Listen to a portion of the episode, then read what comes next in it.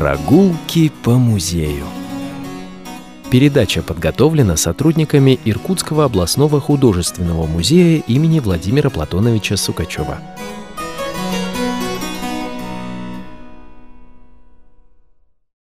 Добрый день, уважаемые радиослушатели! В эфире очередная передача «Прогулки по музею». У микрофона заместитель директора по науке Иркутского областного художественного музея имени Владимира Платоновича Сукачева Ирина Терновая. Моя собеседница сегодня – научный сотрудник галереи сибирского искусства Лидия Анатольевна Шаркунова. Добрый день, Лидия Анатольевна. Здравствуйте, уважаемые радиослушатели. Ну, это уже не первая наша встреча с вами.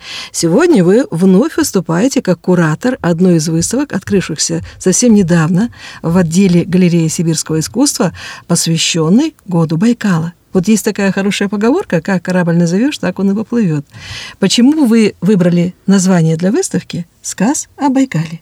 На это название нас вдохновила картина Бориса Ивановича Лебединского. Как справедливо отметила заведующая галереей сибирского искусства Анна Сергеевна Потапова, в этом названии «Сказ о Байкале» э, содержится величавость, былинность. Это название подчеркивает масштаб темы. И нам показалось, что оно будет очень уместно для выставки такого уровня и такого рода. Ну что ж, э, название выставка очень яркое, очень интересное. Ну а вообще-то вот вы, как художник, что знаете об озере Байкал? Я думаю, что наши радиослушатели, конечно, знают о Байкале много, знают его легендах, преданиях. Я думаю, для вас и для тех, э, кому приятно будет еще раз услышать о том, что представляет из себя озеро Байкал, я небольшую справочку э, приведу. Итак, озеро Байкал, расположенное на юге Восточной Сибири, на границе Иркутской области и Республики Бурятия, относится к числу самых древних водоемов нашей планеты.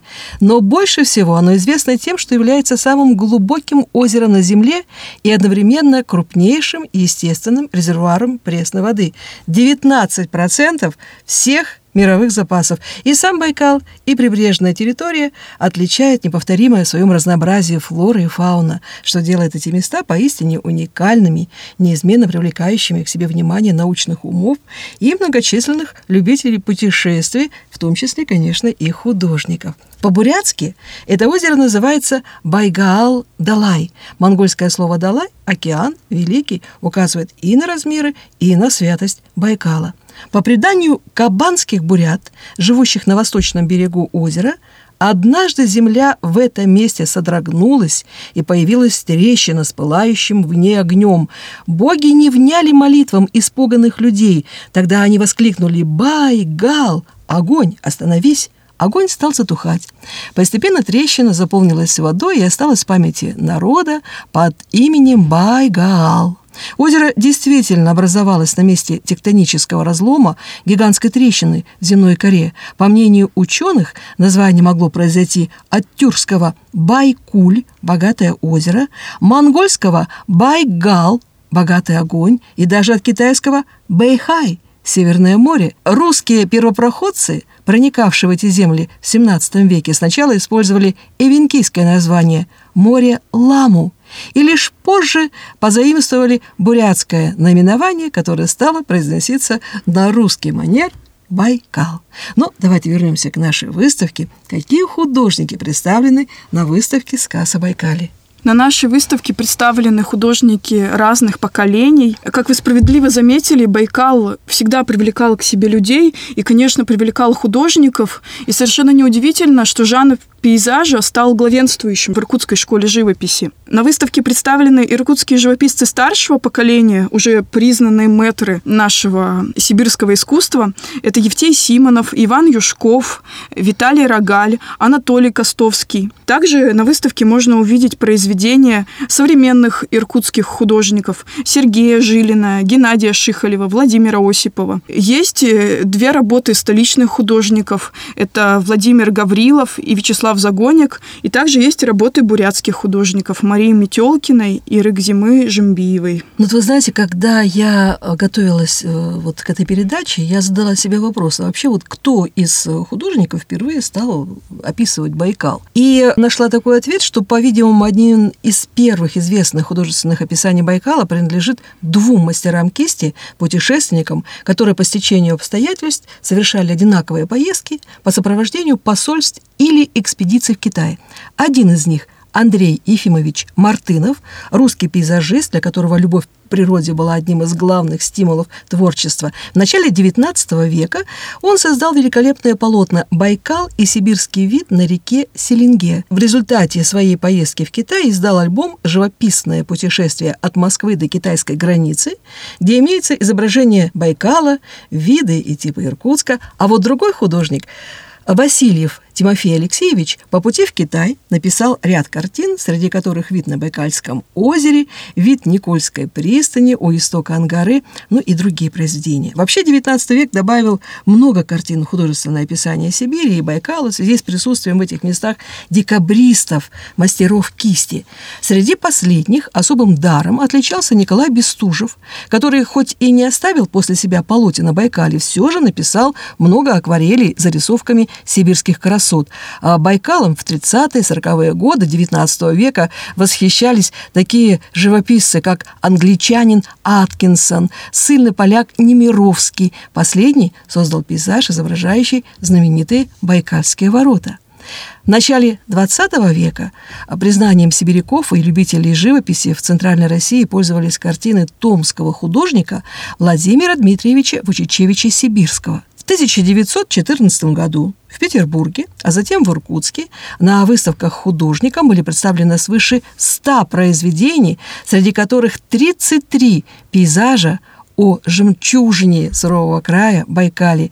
Картины «Байкал нахмурился», «Осенний шум Байкала», «Скала на Байкале» и другие не только волновали ценителей искусства непосредственно на выставках, они также воспроизводились в популярных журналах «Нива», «Солнце России» и других изданий. Кстати, в нашем художественном музее имеется полотна известных художников Штеренберга «Берег, посел Хужир» на Байкале и Померанцева «Море».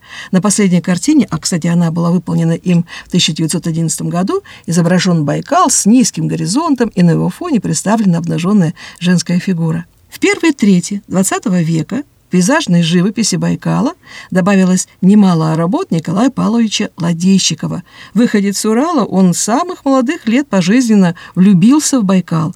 Еще в первое время пребывания в Иркутске у меня было сильное, непреодолимое желание видеть Байкал, так как я много знал об этом загадочном озере. Наконец, мне посчастливилось видеть Байкал в первый раз. Впечатление огромное. Особенно поразила прозрачность байкальской воды, ее нежный, красивый, зеленовато-голубой тон.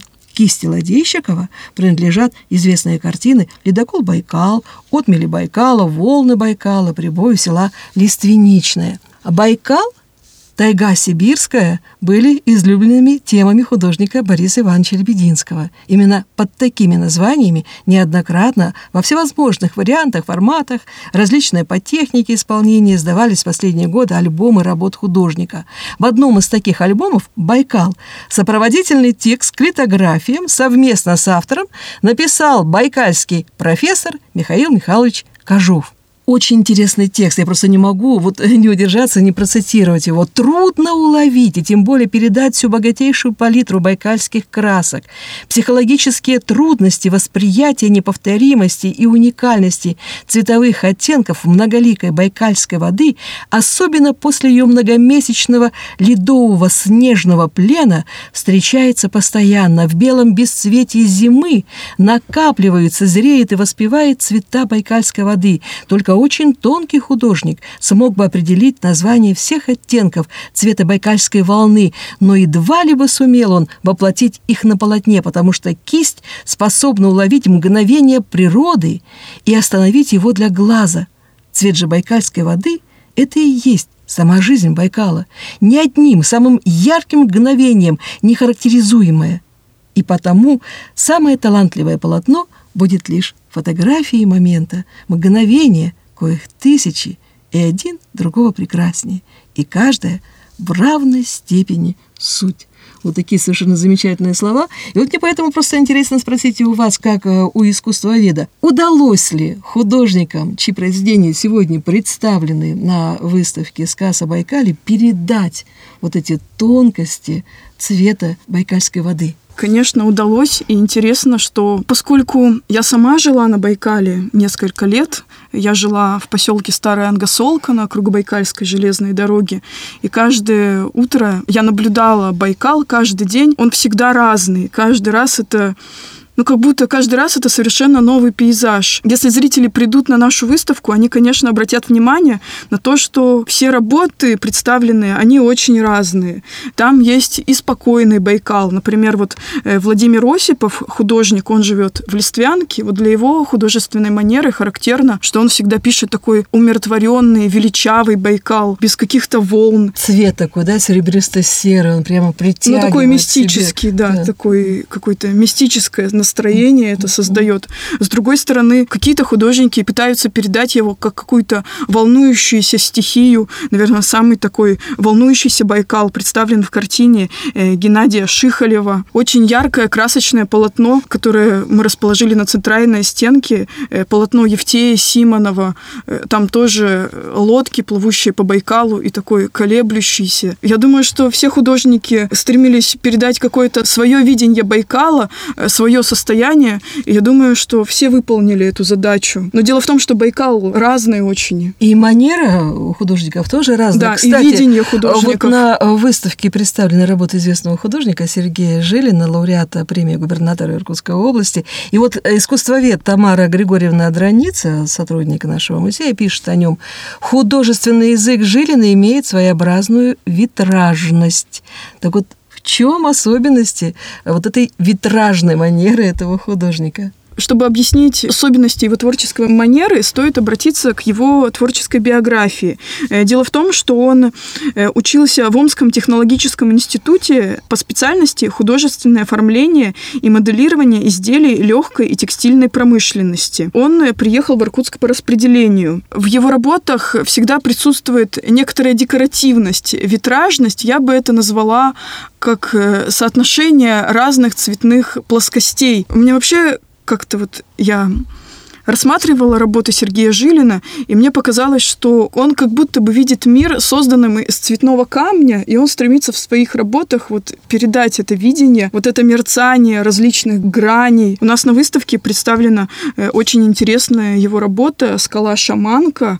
Э, там он использует весь спектр каких-то живописных и пластических средств, и в одном месте он даже оставляет пустое пространство холста, чтобы, ну, с одной стороны, какая-то гладкость, Байкальской скалы, гладкость байкальской воды, написанная масляной краской. С другой стороны, шершавая поверхность холста, она подчеркивает вот эту шершавость, грубость камня. Очень интересная работа. Ну вот вы сказали, что на этой выставке одновременно с работами наших сибирских э, мастеров угу. присутствуют еще и работы столичных авторов.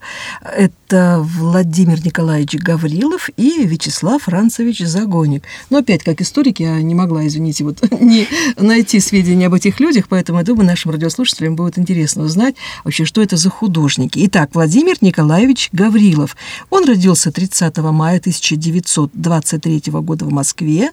В годы Великой Отечественной войны служил при студии военных художников имени Грекова, окончил Московский ордена Трудового Красного Знамени Государственный академический художественный институт имени Сурикова, где учился, в частности, у Игоря Эммануиловича Горобаря с 1968 года преподавал там же. Сразу после окончания института начал с успехом принимать участие в московских и всесоюзных выставках. Выступал и как пейзажист, и как мастер жанровой живописи в русле социалистического реализма. С 1968 года преподавал а, в том же самом а, Московском государственном академическом художественном институте имени Сурикова практически до своей кончины. А вот э, Вячеслав Францевич Загоник, один из крупнейших представителей пейзажной живописи Ленинграда середины и второй половины XX века, неоднократно работал на творческой базе ленинградских художников Старой Ладоги. Подолгу жил и работал на академической даче и в окрестностях. Персональные выставки в 1966 году в Ленинграде Ленинграде, в Москве, в 1970 году в Саратове, Ижевске, Казани, в 1990 году Академия художеств в Ленинграде, член Союза художников СССР с 1950 года. В 1976 году был избран членом-корреспондентом, а в 1988 году действительным членом Академии художеств СССР. Произведение художника находится в собрании Государственного русского музея, Государственной Третьяковской галереи, многочисленных музеях и частных собраниях в России, Китайской Народной Республике, Японии, Германии, Италии и других стран. Ну что ж, вот, кстати, когда я пришла на выставку, первое, на что обратила внимание, ну вот это на работу Гаврила, я не знаю, что меня прямо потянуло к ней. Ну, во-первых, конечно, вот эта вот удивительная такая бирюзовость байкальской воды, лодка, и сидит спиной очень красивая, ну, судя вот по, по фигуре, потому что лица мою невидимая женщина в светлом платье. Работа необыкновенная, просто она завораживает, тут невольно она... Вы так интересно ее разместили специально для того, чтобы все-таки вот мы сразу обратили на нее внимание, да, именно на эту конечно. работу. Расскажите, пожалуйста, вот э, об этом авторе и об этой работе. Картина «Вечер Байкальские лодки», она написана в такой легкой импрессионистической манере, и, конечно, она такая жанровая сценка на ней изображена, она отсылает своим настроем к картинам французских импрессионистов. Я бы хотела еще немножко дополнить о Вячеславе Францевиче Загонике. Дело в том, что у него очень интересная судьба, и она связана с Иркутском. Он родился в Иркутске. Его отец был выходцем из Чешской Моравии, солдатом австро-венгерской армии, и он оказался в плену, и поэтому оказался в Сибири. И потом его родители Вячеслава Загоника переехали снова в Чехословакию, а потом снова вернулись в Ленинград. Но, тем не менее, он родился в Иркутске, то есть такое... Да, слушайте, вот это интересно интересная, интересная история, связь да. такая. Ну, и... он был именно военнопленным. Да. У нас в Иркутске, да, был лагерь военнопленных, и большая коллекция фотографий э, о том, как военнопленные вот жили в лагерях, mm-hmm. чем занимались они.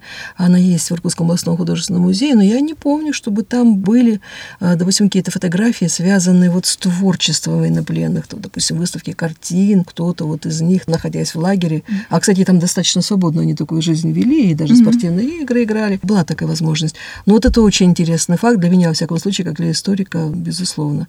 И то, что таким образом его картина, она вернулась по существу на его вот родину. Он создал ее уже значительно позднее. Он в Ленинграде, Вячеслав Загоник, сформировался как художник, а потом он уже, будучи таким значительным мастером, он ездил на пленеры по всей России, ездил в Сибирь, на Дальний Восток и приезжал и на Байкал.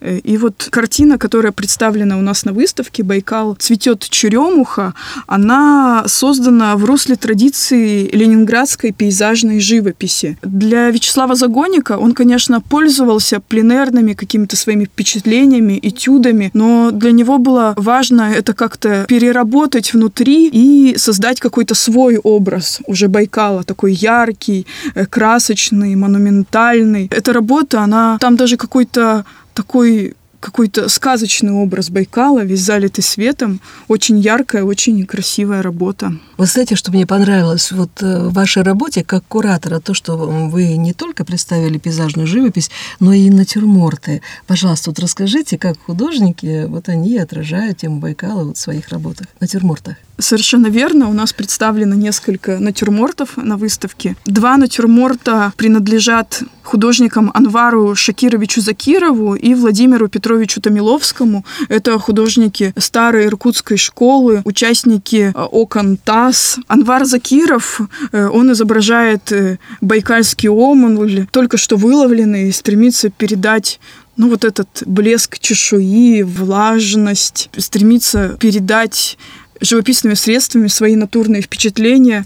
Э, очень яркий, красочный натюрморт э, принадлежит кисти бурятской художницы Марии Метелкиной, э, которая тоже изображает байкальский омуль. Она очень интересно называется «Золото Байкала». Для ее манеры характерно, во-первых, такие яркие краски и сочетание традиций э, азиатской живописи и европейской. С одной стороны, реалистичность в трактовке, в передаче перспективы, с другой стороны, такие сочные, насыщенные цвета, очень яркая работа. Ну вот вы знаете, и на что я еще обратила внимание, на то, что на этой выставке представлены изделия декоративно-прикладного искусства, и э, опять же таки наша любимая хайтинская фабрика, она также представляет здесь свои произведения. Я очень хорошо помню э, в детстве у друзей вот моих родителей, когда мы приходили в гости, я видела такие очень красивые э, скульптурки, там вот Ангара убегает э, от Байкала и так далее. Какие произведения вам удалось найти в фондах нашего музея для того, чтобы представить на выставке?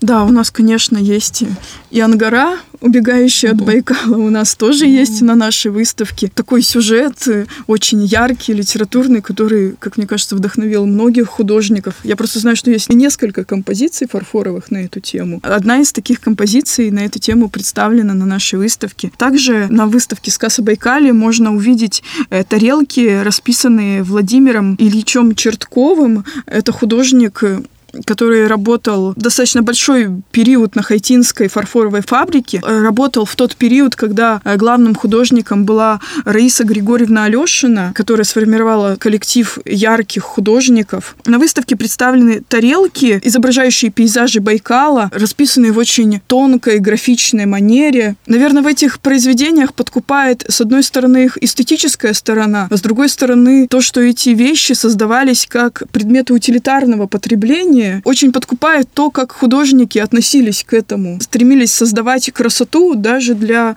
обыденных каких-то вещей. Ну и самое главное, через свои произведения они рассказывали нам о тех легендах, о преданиях. Конечно. рассказывает нам и о происхождении Байкала, mm. и о бегстве вот его прекрасной дочери, богатырю мощь Енисею. Кстати, когда вот я веду экскурсии на Байкал для э, наших туристов, ну или не наших туристов, они обычно очень любят вот слышать вот эти вот истории, истории, всякие легенды, связанные именно с нашим прекрасным озером Байкал и с э, рекой Ангара. Кстати, знаете, как переводится Ангара с бурятского языка? Ангархар, раскрытая пасть. Казалось бы, да, вот такое красивая река, и вдруг такое вот название. Такое, ну, это какое-то, может, как страшилка какая-то. Может, какую-то да? ее тоже какую-то стихию, мощь выражает. Мне ну, кажется. вполне возможно, да. конечно.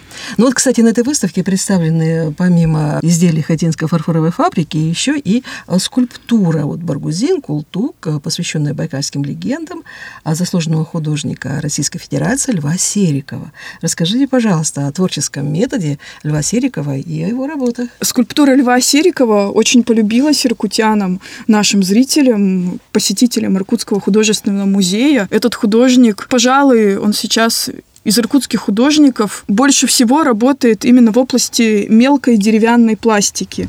Его излюбленный материал кедр, он очень хорошо чувствует фактуру дерева. В его работах чувствуется э, любовь к материалу, соприкосновение художника с деревом, с материалом. У нас на выставке представлены его работы э, Баргузин и Култук как а раз... почему Сармы нет? Наверное, еще просто в работе, скорее всего. Наверное, Или просто да. музей не приобрел эту работу. Ну, у нас в фондах э, только Баргузин и Култук. Будем надеяться, что когда-нибудь на следующей выставке мы и Сарму обязательно увидим. Очень интересно, как ее увидит э, сам э, мастер. Да, было бы очень интересно. Лев Сериков, у него очень узнаваемая творческая манера. Это такие э, округлые формы всегда. У него очень ироничный взгляд на... Такие немножко восточные. Восточные, да. да. Такой тип лица, как бы вот у вот этих ветров. Ну, понятно, все-таки мы же находимся на угу. территории, которая осваивалась еще с незапамятных времен. Это вот русские пришли в 17 веке, поэтому конечно, восточные мотивы, они должны присутствовать в творчестве этого мастера.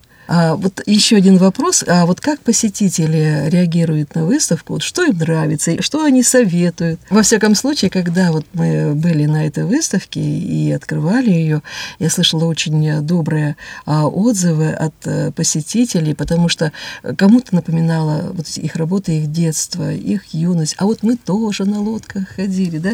У кого-то Байкал связан, а, наверное, с какими-то очень теплыми воспоминаниями, потому что это живое, живое озеро, со своим характером, очень сложным характером, и в то же время нам-то повезло, мы-то живем рядом с Байкалом, что такое от нас, вот от Иркутска до Байкала доехать в течение часа? Мы можем э, добраться и до такого удивительного озера, которое мечтают посетить, э, я уж не говорю, что тысячи, миллионы жителей не только нашей страны и зарубежья, а ведь, э, несмотря на ковид, э, все-таки к нам в город Иркутск едут, едут гости. Вы знаете, что мне кажется, что вот эта вот выставка, она даст какой-то толчок, может быть, тем туристам, которые приедут сначала к нам в Иркутск, а потом поедут на Байкал, они уже по-другому будут смотреть на него, не только, может быть, своими глазами, но и глазами тех художников, которые отобразили а, Байкал в своих прекрасных работах. Это на самом деле так. Да, нам хотелось создать очень яркую весеннюю выставку. Мы отбирали работы, изображающие весну. И нам хотелось, да, действительно, чтобы у наших будущих зрителей хотелось создать настроение для них для их будущего, может быть, действительно для будущей поездки на Байкале, чтобы у них уже было какое-то настроение, ну, заряд энергии. Нам повезло то, что год Байкала, поэтому мы такие выставки строим, мы их открываем, и мне бы очень хотелось, чтобы вот сейчас вот весенний Байкал, он вот перерос в летний Байкал, в осенний, зимний да, было Байкал. бы интересно. Поэтому, думаю, да, интересно было проследить работы художников в разное время года, потому что Байкал по-своему прекрасен, по-своему хорош, поэтому я от всей души хочу поблагодарить вас, как куратор этой выставки, за то удовольствие, которое лично я получила, получили Э, посетителей нашего музея от этой прекрасной выставки. И дай бог, чтобы такие выставки у нас, они э, рождались, рождались э, как можно чаще, потому что, повторяя Байкал, можно смотреть бесконечно. Поэтому, уважаемые радиослушатели, если у вас будет возможность и желание, конечно, прийти на эту выставку вместе с нашими сотрудниками, пройти по ней, посмотреть ее, насладиться этими произведениями, конечно, мы приглашаем вас в галерею галерею сибирского искусства, улица Карла Маркса, 23-25. Что нужно сделать для того, чтобы вот в период коронавируса попасть на эту выставку? Соблюдать масочный режим. Вот видите, всего ничего практически, поэтому, уважаемые э, наши радиослушатели, э, мы хотим поблагодарить вас за ваше внимание, за то, что сегодня у нас слушаете. Ну а наше время, к сожалению, подошло к концу, и я с удовольствием благодарю научного сотрудника отдела галереи сибирского искусства Лидию Анатольевну Шаркунову за ее интересный рассказ. Ну что ж, Лидия Анатольевна, мы надеемся на новую встречу с вами новых вам выставок, новых дерзаний. Благодарю вас. До свидания. Ну, а мы по-прежнему, уважаемые радиослушатели, ждем ваших откликов и пожеланий. А пока до свидания. Берегите себя и своих близких.